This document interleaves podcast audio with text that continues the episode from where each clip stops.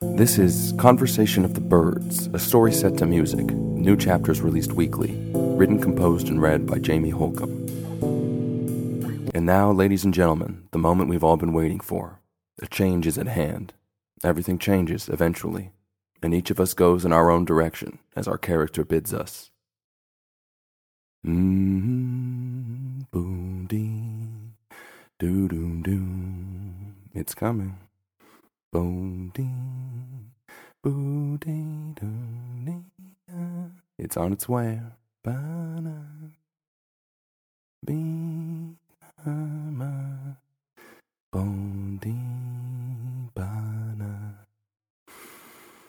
Mm,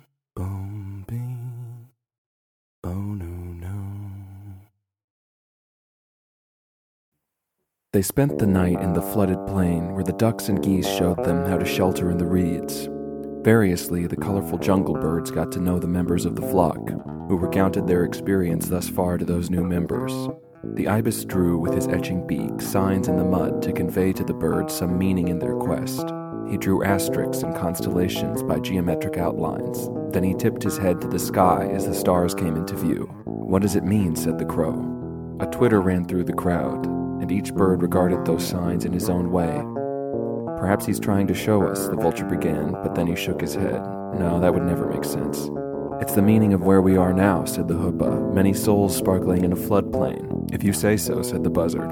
It could mean anything, said the hummingbird. Like that, the flock contemplated the work which the ibis had dragged in the mud. He had nothing more to tell them than that. They went variously into their dreams to puzzle over the ibis and his asterisks, with the stars dancing everywhere, overhead and in the glassy surface where they nested. Meanwhile, in some dark corner of the jungle, the woodpecker was nursing his wounds. His fellows had not been gentle when they had captured him, and although he could still fly and strut, everything ached.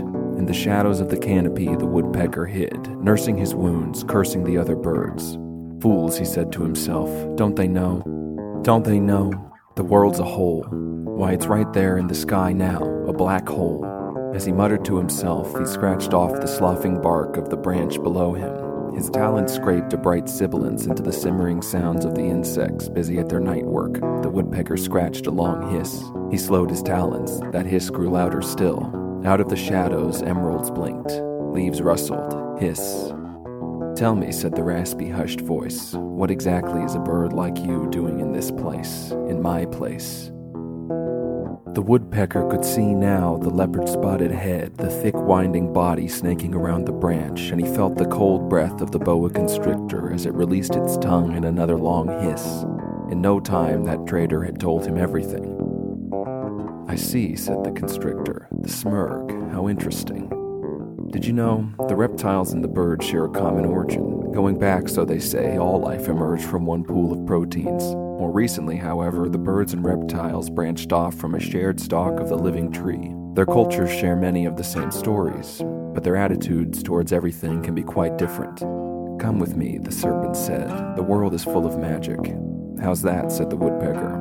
Great snake laughed in his serpent's way. He hissed and turned, slithering into a rustle of leaves, and the woodpecker was curious enough to follow him. The next day saw the birds return to their northward course. The air was placid, and the seagull took the pleasant moment to glide out to the left. Wings outspread, he coasted on the fat depth of sky. The albatross, perceiving her oceanic cousin's serenity, she banked hard to float out to the right of the flock, so on either side of the forty odd flyers, a white winged seabird coasted in leisure. The dove flapped hard to stay at the head of the flock beside the hoopoe. I'm a little worried, said the dove, panting. As we get closer to the mountains, the air will change. The hoopoe cut through the thick air, his peaked head and sharp beak well sculpted to break even the most formidable mass of atmosphere. We will find our way, he said, into the rush of wind. The dove could only nod, and she flapped all the more intensely to keep ahead of the flock. But of course, the heron and stork, the kite and eagle, vulture, buzzard, and crow, so many of the other birds were more skillful flyers, equipped for long distances with their great wings and hardy constitutions. It was only natural that in this thick atmosphere with no wind to fight against, it was just natural that those bigger birds should overtake the smaller. Above that flooded plain, the flock began to change shape. The hoopoe piercing the air with his sharp beak, he pointed the way, with the ibis beside him. That pink leader kept pushing forward. But now it was the vulture at his left, the buzzard and crow just behind him. The geese and ducks, well acquainted with long distance journeys, those migratory fellows fell right into a wedge behind the mighty vulture, whose big body easily displaced the air. You're working too hard, the vulture called to the hoopoe and the ibis. But those mystic dagger beaked birds hardly heard him. Nevertheless, it was now the vulture who was shepherding the bulk of the flock as those colorful jungle birds arranged themselves in the wedge of geese and ducks. So it was that the dove and the hummingbird found themselves together at the back of the brigade. Having fun, said the hummingbird. The dove laughed politely. Now the flock had covered a considerable distance, rising above that flooded plain. The thick air began to grow colder, and their warm beating wings carried the flock higher until they were enveloped in clouds. First the hoopoe, then each bird in turn burst above the cloud cover into the realm of the sun. Have you ever been up so high? When this story was first recounted many centuries ago, no man had ever shared the experience of flight with our heroes. Many memories now may be storming together to form your own mental image of that field of white ripples, where the clouds wrinkle in furrows that appear so much like solid snowy earth to the birds, this is a well known region, and they have their own stories, just like the legendary Smurg. The birds have other tales and their shared imagination describe the world they inhabit. The realm of the sun, said the hummingbird to the dove. Do you remember? A long time ago, when the sky was young, she had been quite alone. I wish, said the sky to herself with a sigh, and right then the celestial wind came into being. As she sighed, on her breath outrode a tide of stars, and this story repeats like eggshells whose outer rocky hide secrets an inner membrane that shields another sac. On every register of sky, once, billions upon billions of aeons ago, when the sky was only night, once, not so many ages earlier, when the sky was only dust, out of that first sigh, when space herself pined after some presence deeply felt by her self evident emptiness, her myriad daughters were born in the image of herself, sky upon sky sky cloudily sculpted by the gravity of her multitude of stars. The sun is one of those stars, and the sky is one of those lonely spaces whose hollowness evinces her own interminable longing. For the sun, ever out of reach, the sky longs for that warmth. For the sun, ever out of reach, the sky longs for that warmth, even as she seems to contain that star. And the trouble with humans, by the way, is that completely lacking in the imaginative faculties of our avian relatives, we tend to overlook the obvious expression imparted directly to our hearts by this ever living tableau in favor of our own ability to count really, really high. The crows can count too. They tend to not brag about it because, interestingly, they seem to understand there's more to life than logic. Like I was saying, I wish, the sky had said, and everywhere the light came into being. It's so warm up here, said the dove to the hummingbird. I wish it could stay like this forever. I wish, said the hummingbird. Be careful with your word choice. That wish only makes more trouble. The way I see it, if the sky had kept to herself, she would have already had everything to begin with. But of course, what bird with any kind of heart could live in a world of such bitterness and not wish for something better? That probably is the meaning of the story. The hummingbird said, In the realm of the sun, the clouds are left below, and this is as close as our little sky can get to that warmth. That's why she stays up here. He laughed and cut a mad swoop around the dove. She had been flying so hard, already struggling, so that when that busy bird suddenly danced around her, the dove turned, caught a bad angle, and down she went. The hummingbird could only watch the pink stone plummet right through the solid seeming clouds that sealed after her as if nothing had happened. Panicking, the hummingbird looked to the flock. They were already several paces ahead of him. He called out, but his high, thin voice was lost in the expanse of sky. The dove was lost. Falling's faster, said the hummingbird, and down he went, like a blue blasted bullet, straight into the clouds after his fallen friend. The dove struggled in that tangled shroud. She fought to right herself, but in the gray body of cold, wet cloud, she could only twist and fall, unable to catch a wing, until suddenly she burst into darkness. Below the cloud cover, all the world was sheathed from the sun. The clouds ahead rumbled with evil light. The dove, at least, had caught herself to fly, but down here on this side of this new storm, the winds were harsh. She was beaten down by a blast of air, and weakened by the long flight and the strain and shock of her fall, the dove had no choice. She descended into this dark green valley in the shadow of the great northern mountain range.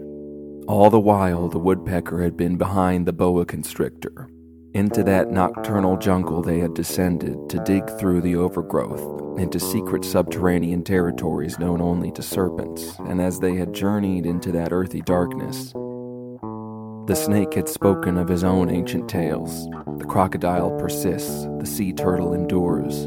The boa constrictor slithered through the muddy bowel, and the woodpecker was bidden to follow. What had been a cave like alcove gradually had diminished into a hole the width of a serpentine body, and so then the woodpecker had been reduced from his hopping, bobbing stride to a crawl. Change, said the constrictor, is the ineluctable illusion of the ever enduring, ever unfolding garden. Inside the woodpecker's mind, an impulse could have been expressed in words. He felt a question. Perhaps you could perceive that same sudden activity, electrical and muscular, somewhere near your own heart now. But the woodpecker said nothing. He was under the serpent's spell.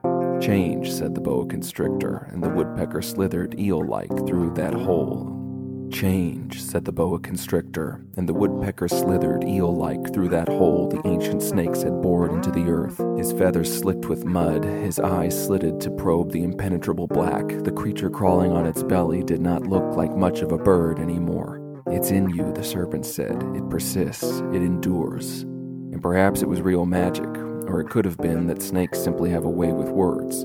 All conjecture could convene about what it means to be an outcast, why the woodpecker was driven to betrayal, or what causes insanity.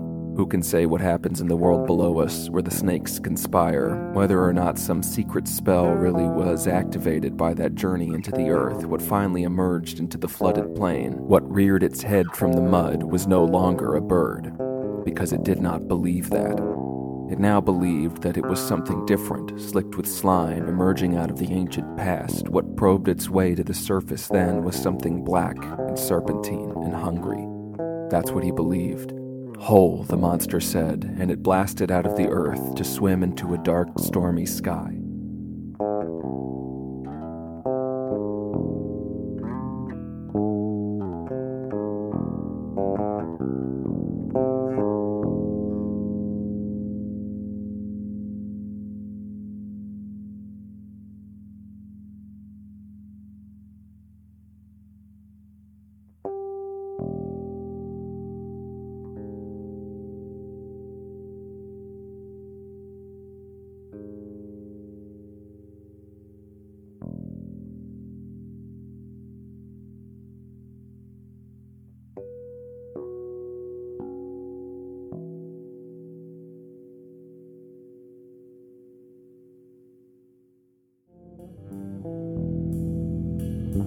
This has been Conversation of the Birds, a story set to music, with new chapters released weekly. Written, composed, and read by Jamie Holcomb. Produced by Supermoon. Join us next week for our next installment. If you'd like to check out more from Supermoon, visit us on TikTok or at our website, gosupermoon.com. That's G O S U P E R M O O N.com. The quest continues next week.